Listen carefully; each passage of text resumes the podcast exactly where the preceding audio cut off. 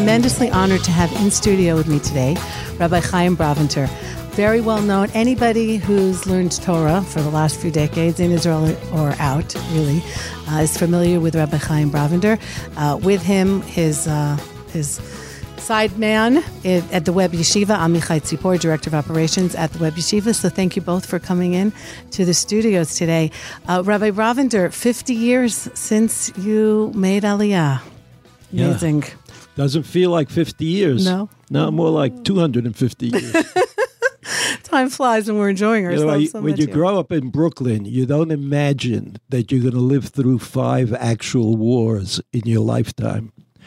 It, and uh, so living in Eretz Yisrael has been uh, like revelatory. It's a different world. No regrets? Eretz Yisrael. Ne- never, Never? not for a minute, not for a minute. Uh, Eretz Yisrael is the present and the future of Am Yisrael. There is nothing else. Everything else is just a holding action. You know, before we die, maybe we'll do something positive, but Eretz Yisrael is the future. Either it is going to be great or it'll be a little less than great, but we have to put in all our energy into making it as great as it possibly might be. So you, Rabbi Brovender, didn't come to Israel and then just kind of float around. A lot of the things that people these days take almost for granted uh, that women are learning. Women are learning Torah and Gemara and, and on a massive level as never before. Uh, that people are learning online. That the internet, which for some people is seen as maybe a place to not go, you have made it into somewhat of Kiddush Hashem by putting Torah learning on the internet. So in terms of innovation, in terms of coming to Israel and putting all your energy. Um, a lot of the things that people don't even realize where the source was, many of these things sourced with you. Uh, was that your intention when you came here? Was the intention just to come and live here or to make such a huge difference and such an impact on the Jewish people? I don't think it was my intention, but it made sense to me. It didn't make sense for me to think that the experience of Talmud Torah should be denied to women. I just couldn't understand where that kind of position might come from. And therefore, teaching women Torah seemed to me to be a, a really reasonable thing to do. I wasn't so uh, uh, involved in revolutions. I didn't know any, even though, you know, there were people who accused me of being a revolutionary. But I thought I was actually being pretty simple minded. That if I liked to learn Torah and I saw that Torah for me, for me meant something very important, that if there were women who thought similarly, they should be given the opportunity to learn. It just didn't seem to me to be reasonable to deny them, certainly with not within the context of traditional Torah learning, which didn't exist at the time that I started. But I guess it was a naivete and and a kind of um, uh, an attempt to to just be natural that I I started teaching women Torah.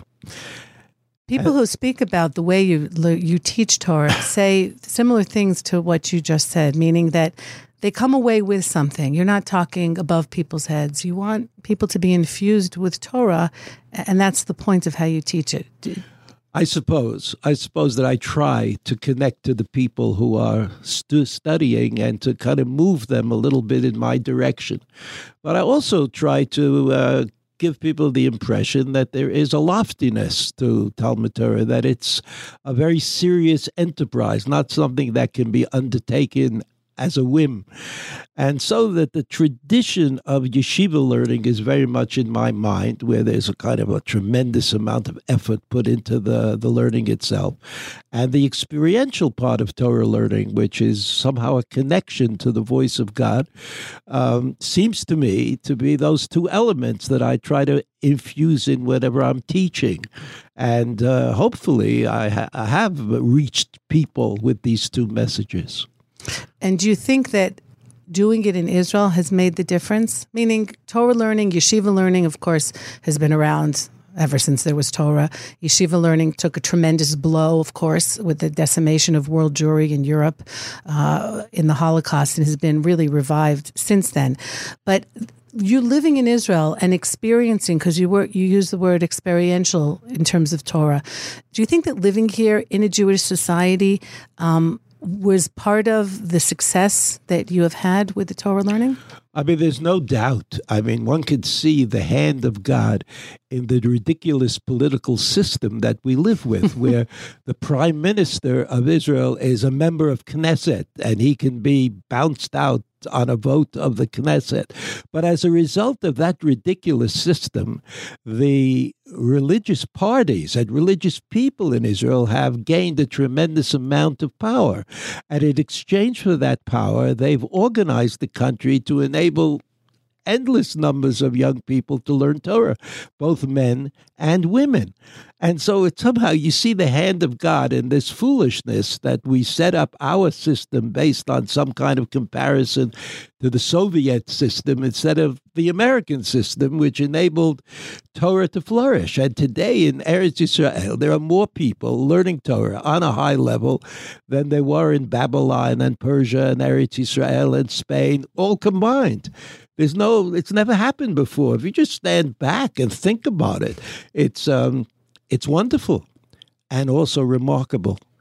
And this is the result of the miracle. It's like a miracle within the miracle. You know, people think of the big miracle of the state of Israel, but there are also little miracles. You can look for them every day and find reasons to say, wow, you know, who could have imagined that such a thing would happen? So, yes, I think that uh, Torah in Eretz Israel is special.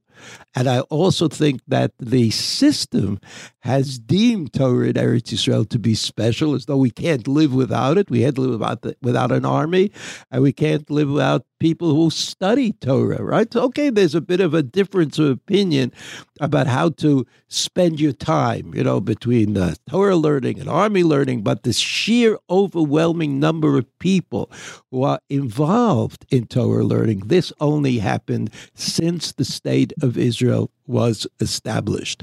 And it's a miracle. It's absolutely a miracle. How do you think that really the mass of women now learning Torah has changed that? I mean, as a mother, there's the obvious that the children are children in a home now have two parents, can have two parents theoretically, and in a great situation, who both know Torah. All right. So, do you see that that has impacted? Your, Fifty years is a long time to be here. You've it's, a, it's two generations really. Have you seen a difference in the youth here in Israel because of that, or not so much? Because uh, some people will come here and actually see that you know, there's there's that whole issue of kids raised in religious homes not being as religious.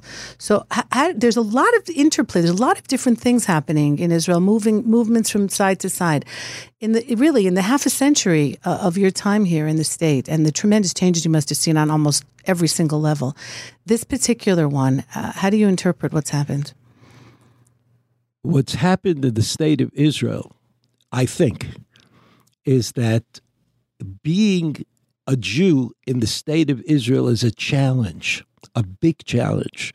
Because on the one hand, there is the religious aspect of Jewishness. But on the other hand, there is the statehood aspect of of seriousness. And if you tell me that somebody goes to the army and finds that his devotion to his army service is even greater than his devotion to uh, Torah, to mitzvot, as he was when he was younger, I, I understand that. I mean, it's not coming from two different places, it's coming from the same place. A person wants to do what he feels God wants him to do. And if that happens to be to stay up day and night and protect the borders, including Shabbat and Yom Tov, and if that kind of wears him down, because to do both with great intensity is difficult. I understand that as well. So if you say, if you say that there are people many people who know more Torah than they ever knew before. I mean, certainly our great grandmothers in Europe or wherever they came from didn't know very much Torah.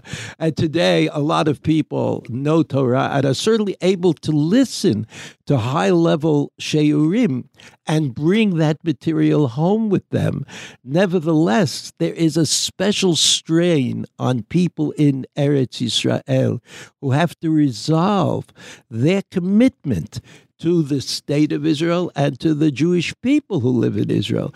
And that's not an easy thing. But I hope that the educators, that the rabbanim, that the mechanchim will find a language and a way to be able to present this difficulty in a reasonable way, which will enable people to fulfill more than one obligation. As we see that there are a lot of young edu- well educated people who are able to work in their profession and to maintain a level of Torah study. This model has got to be promoted, has got to be promoted so that more and more people can find their way eh, eh, and bridge that that necessary gap between protecting Olam Hazeh, this, this world, world, and defending Olam Haba the next world, which is certainly not an easy uh, an easy thing to demand.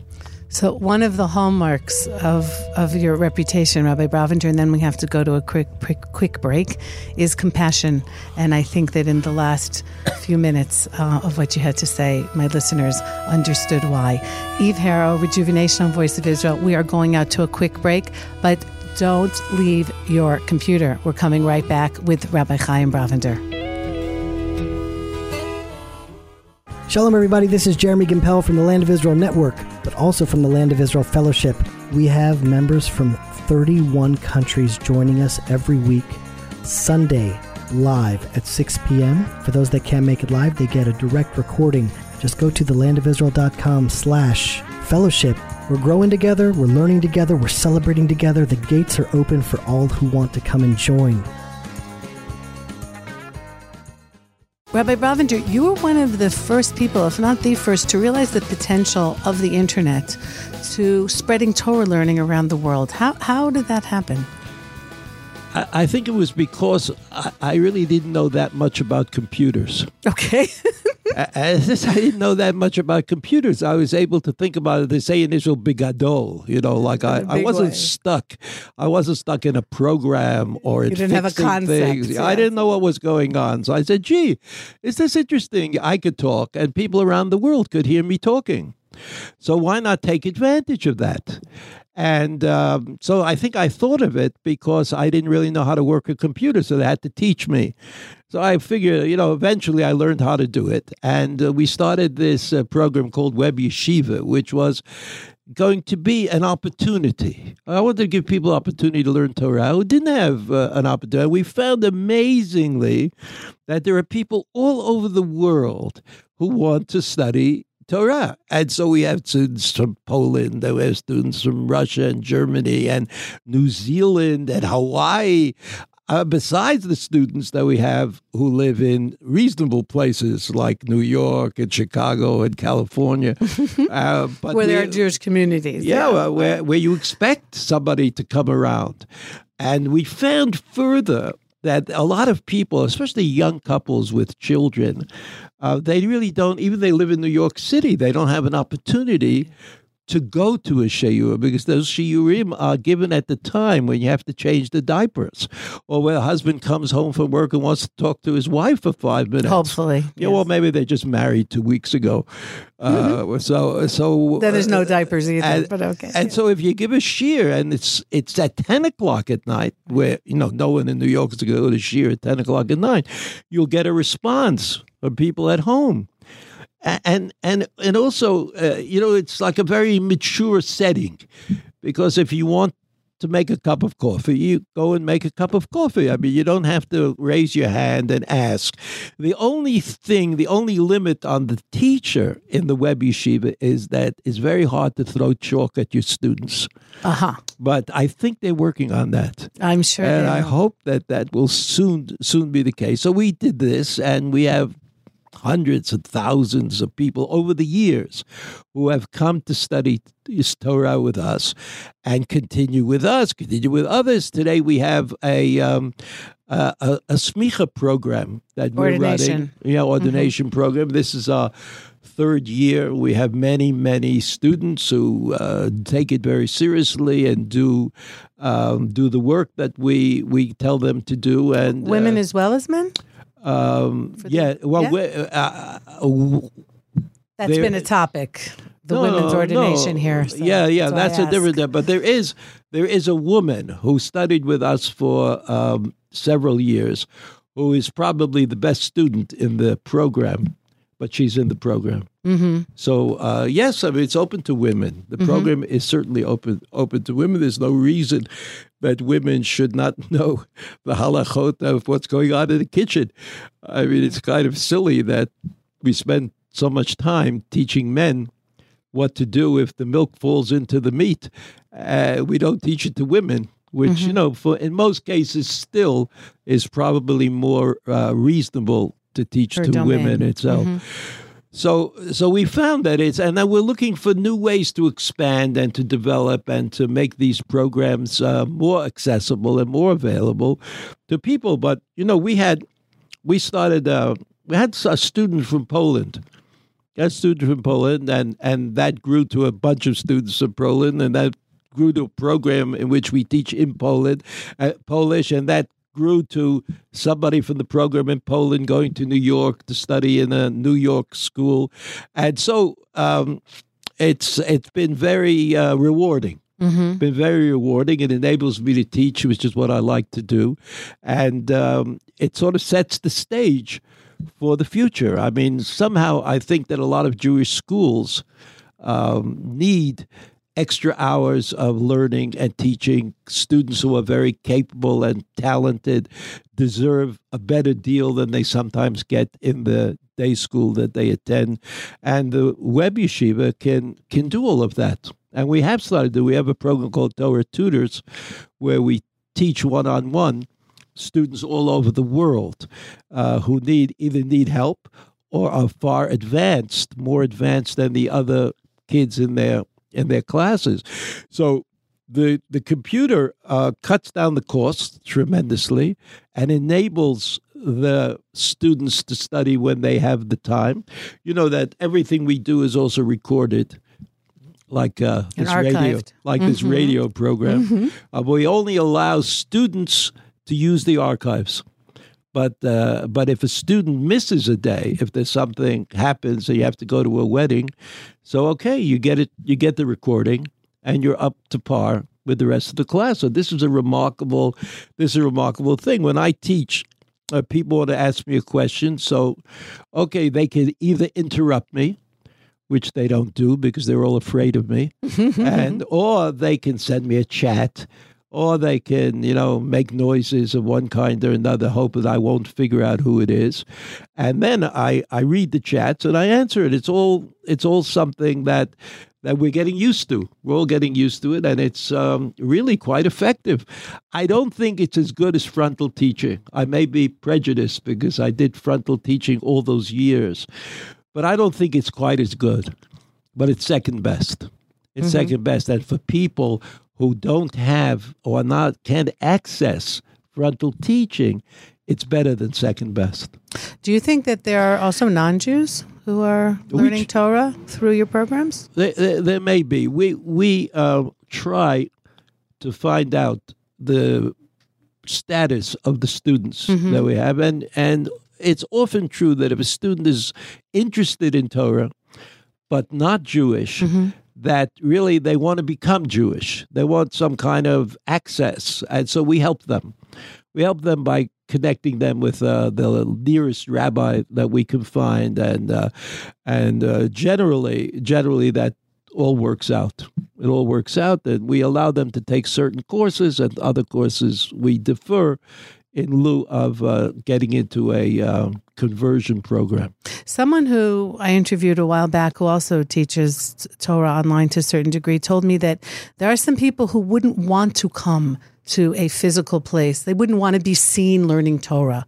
Perhaps people who weren't raised with a with a big background and they're kind of I don't know if they feel that there's peer pressure. Oh, you're not learning the Bible, are you?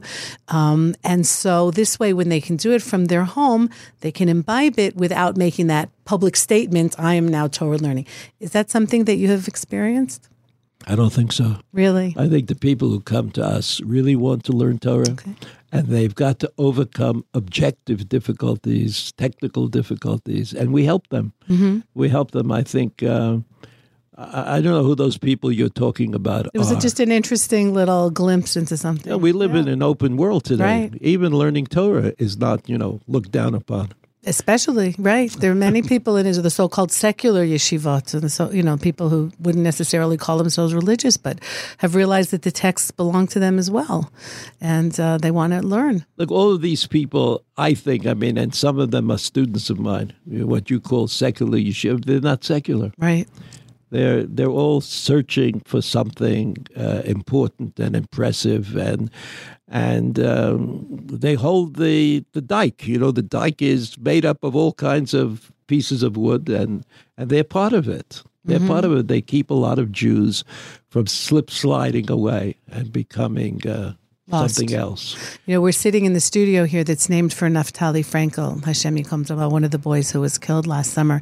And I mentioned to you that I interviewed his mother, Rachel, in the studio a few months ago, and you said that she was she was one of your students. Do you think that the I mean, she's an amazing person on every single level.